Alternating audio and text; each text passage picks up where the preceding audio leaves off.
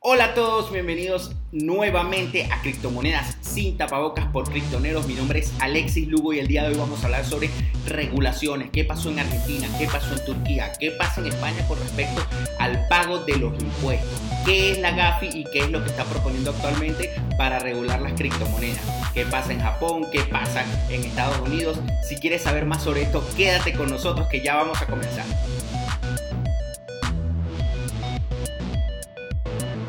Hola a todos, bienvenidos una vez más a Criptomonedas sin tapabocas por Criptoneros. Mi nombre es Alexis Lugo y el día de hoy vamos a hablar sobre regulaciones.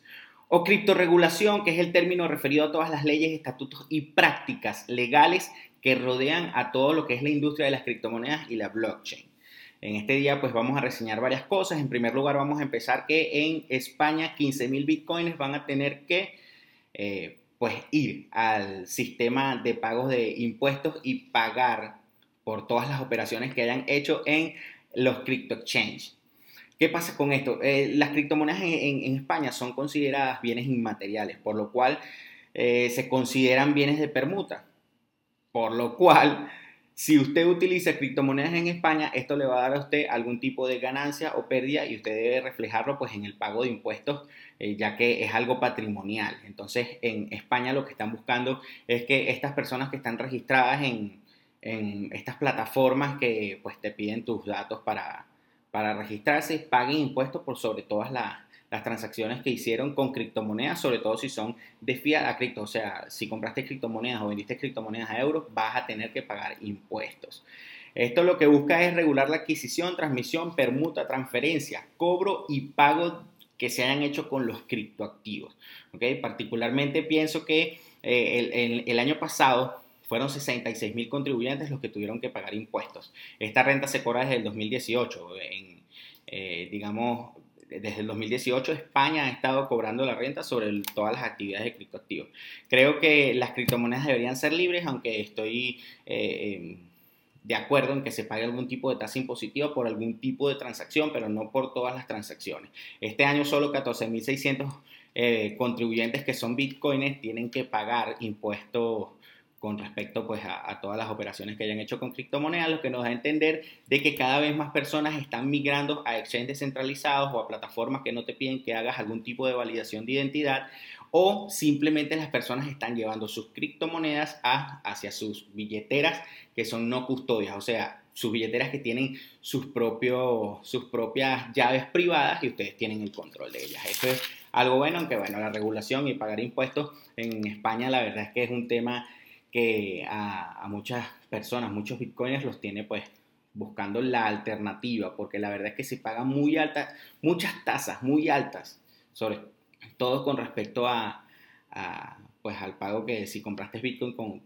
con, Ethereum puedes pagar hasta un 30% de impuestos sobre esa operación. Entonces la verdad es que es bastante. Esto pues yo creo que ralentiza un poco la adopción de las criptomonedas allá en ese país.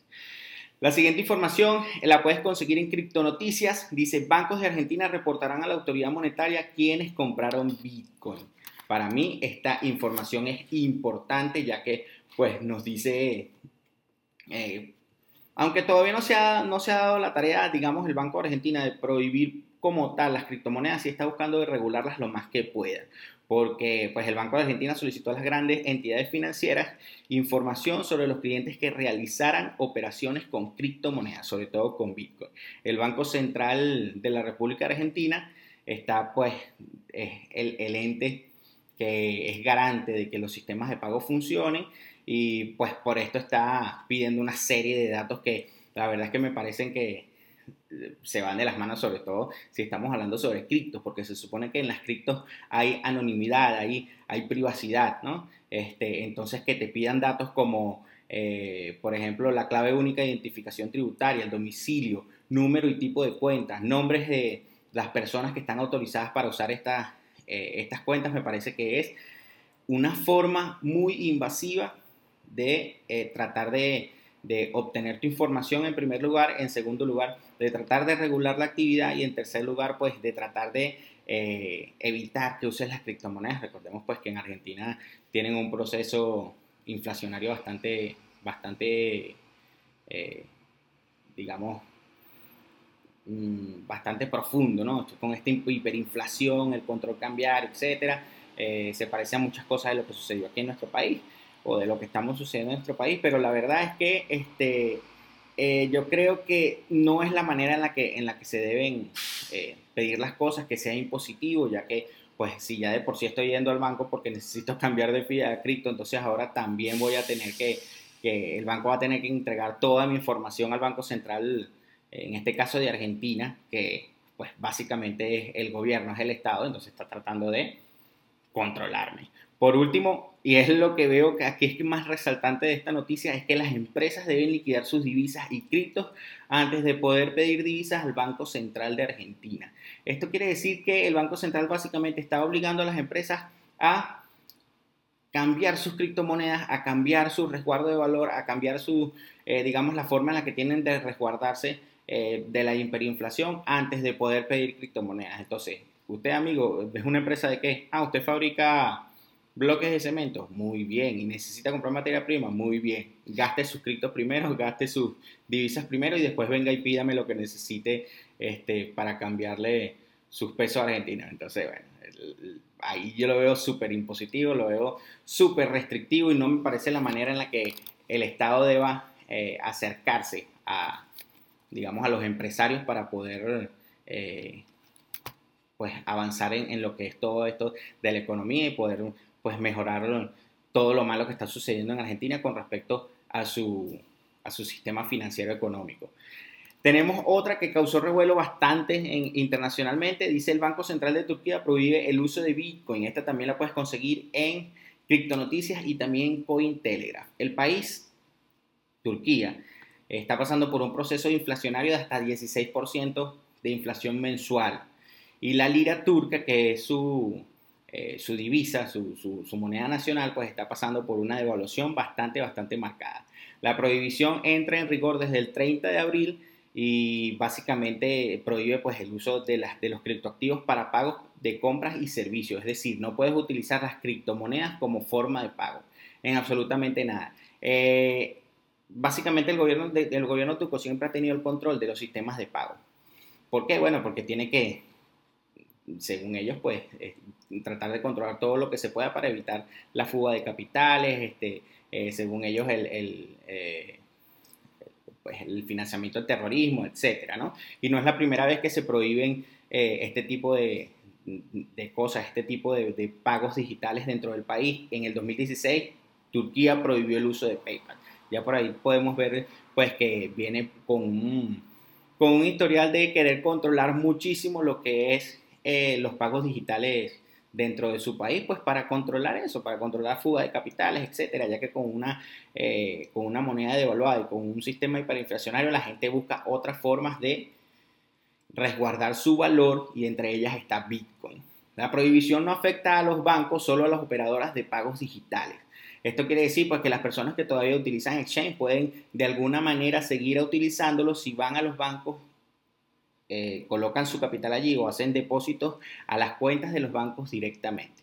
¿Ok? Pero, por ejemplo, eh, las operadoras, digamos, si, nos situamos acá en Venezuela, operadoras de pago como, qué sé yo, Vipo, como, eh, no sé, pagos ya, este, estas operadoras de pago que te ofrecen servicios de puntos de venta, etcétera, no podrían operar entonces las personas que utilizamos criptomonedas deberíamos ir directamente al banco, que obviamente está regulado y controlado por el, por el Estado, para poder utilizar los, los exchanges que también empezarían a estar regulados por el Estado, ya que pues con todas las, eh, las leyes y, los reglamentos que tienes que seguir para poder utilizar el exchange, este, te dice y te indica pues que vas a estar vigilado por el gobierno. Entonces, bueno, hay que, eh, eh, hay, hay que ver allí, aquí está totalmente prohibido. Aquí ya vemos que, pues, que eh, en Turquía ya la gente, eh, este proceso de la prohibición incluso hizo que eh, una vez que el Banco Central de, Turquía prohibió las criptomonedas, la lira bajó muchísimo de precio y seguramente el Bitcoin no va a dejar de existir, no se va a dejar de mover dentro de este país porque Bitcoin pues es internacional, básicamente tendrías que eh, prohibir todo el uso del Internet dentro de tu país para poder evitar que la gente utilice Bitcoin, porque Bitcoin vive dentro de Internet, es descentralizado, etcétera, y cualquiera lo puede utilizar. Y soluciones como VPN todavía van a poder existir. La siguiente, y es la más resaltante para mí con respecto a todo lo que tiene que ver con las regulaciones, es que la nueva regulación del GAFI sobre Bitcoin es que el KYC hasta en exchange descentralizado. Obviamente no estoy de acuerdo para nada con esta, con esta información. Esto lo puedes conseguir en, en Criptonoticias. El GAFI es el Grupo de Acción Financiera Internacional, es el que se encarga pues, de dar eh, estándares de regulación eh, internacionalmente con respecto a todo lo que es el uso de tecnologías financieras, formas de pago, eh, dinero fiat, etc. Es a través del GAFI donde la mayoría de los, de los países han adoptado regulaciones para el uso de sus divisas dentro de sus bancos, dentro de sus estados, como, como quien dice. Y básicamente el GAFI lo que quiere es tratar de controlar Bitcoin con todo lo que ellos ya han creado para el dinero tradicional, cosa que me parece absurdo porque, bueno, Bitcoin, las criptomonedas son una tecnología relativamente nueva, es disruptiva, es todo lo que trae básicamente eh, es, es, nuevo, ¿ok? Y en vez de tratar de hacer o tratar de traer prohibiciones o regulaciones del mundo fiduciario, del mundo, de ese mundo antiguo, por decirlo de alguna manera, a este nuevo mundo de las criptomonedas, yo no creo que funcione por la forma descentralizada en que se supone que se mueven las criptos y cualquiera puede tener acceso a ellas, etcétera, y cualquiera las puede utilizar. Los nuevos eh, lineamientos serán anunciados el 15 de junio. Todos los proveedores de servicios financieros como plataformas de intercambio, soporte o desarrollo de criptomonedas deben cumplir por lo menos con eh, el KYC, que es el conoce tu cliente, donde pues las plataformas te piden que hagas una verificación de, identidad, donde te piden un selfie, te piden el número, tu número de identificación, sea de pasaporte, eh, licencia de conducir, cédula, DNI, cualquiera que se suponga que utilices en tu, en tu país. Aparte de eso, hay unas que van más allá, te piden una verificación facial, una verificación con un selfie y, el, el documento que colocaste en la plataforma, en fin. Muchas plataformas utilizan esto, yo particularmente trato de utilizar las plataformas que no me pidan este tipo de información porque eh, creo en que, en que Bitcoin y las criptomonedas son, son anónimas o pseudoanónimas o deberían serlo y son aparte de eso privadas, entonces no debería yo entregarle mi información a nadie. Particularmente yo no me gusta hacerlo. Este, estas regulaciones, pues no todos los países las tienen que tomar, solo los países que están asociados al GAFI eh, de una u otra manera tomarán las regulaciones o alguna de las recomendaciones de la GAFI y lo, eh, y lo llevarán a cabo, ¿sí? Pero pues en la práctica nos dice que básicamente todos los, los, países que están asociados a la GAFI, cada vez que el GAFI saca algún tipo de regulación, algún tipo de recomendación, pues todos estos países van y la acatan sin, eh, digamos, a, su, a sus actualidades, dependiendo de cada estado y cada país, pero siempre, siempre la, las, adoptan. Así que bueno, pues hay que ver qué, qué sucederá allí, cuáles son los países que, primero tomarán esta, eh, estas regulaciones, eh, pues, y veremos qué pasa. Vamos a ver qué, dice aquí. Eh, están prohibidos los retiros, por ejemplo, esto es una de, las de las recomendaciones de la, de la GAFI que dice que están prohibidos los retiros de Bitcoin a los, de los exchanges a los monederos particulares de las personas. Lo que está permitido es las operaciones dentro de los exchanges o entre exchanges, pero que las criptomonedas solo coexistan en este tipo de eh, plataformas criptofinancieras centralizadas, que ellos pueden, digamos, los estados puedan eh, validar, controlar, eh, regular, prohibir, cualquiera de estas cosas. ¿okay? Así que, pues básicamente, si tú tienes tu dinero o tus criptomonedas dentro de cualquier exchange, la regulación de la GAFI prohibiría que tú pudieras tener eso o pudieras enviar eso a tu propia a tu propio wallet, bien sea pues un wallet sin custodia, llámese un wallet no sé fuera de línea, un Ledger o cualquiera de estos que, son programas que tú instalas dentro de tu dentro de tu ordenador o en tu o en tu dispositivo móvil, no importa. ¿ok? Pero eso me parece lo más, lo más loco de estas regulaciones, o sea, ¿cómo me van a prohibir a mí que yo pueda mover mi dinero, mis criptomonedas como yo quiera, si precisamente son descentralizadas y libres, ¿no? No, la verdad es que esta es una, una locura. La otra cosa que están proponiendo es la regla de viaje, que básicamente identifica a los operadores de una transacción a partir de un determinado monto. Japón ya tomó esta, esta regla de viaje y la está eh, incluyendo en su, en su regulación eh, limitativa, digámoslo así, del uso de las criptomonedas en ese país. Este, bueno, pues, mi opinión, están locos. bueno, no necesariamente están locos, sino que básicamente, ¿cómo vas a buscar regular de esa manera tan prohibitiva algo que coexiste, existe, se mueve dentro de la red y básicamente tendrías que, eh, pues, prohibir todo el uso del Internet o, regularlo de alguna manera que sería prácticamente imposible este, poder eh, evitar que la gente utilice, no sé, servicios como VPN para poder saltar las regulaciones. Eh, o que la gente simplemente diga, bueno, ok, como no puedo usar los exchanges, pues nada, los utilizo eh, de manera directa, P2P, sin nadie en el medio y pues yo opero directamente mis criptomonedas con las personas que tengo alrededor. O sea, la verdad es que es muy difícil eh, tomar la, esencia de Bitcoin y transformarla de esa manera porque la esencia dice que este, es un dinero eh, efectivo digital que se puede transferir mundialmente o enviar valor mundialmente a través de esta red blockchain sin necesidad de un tercero.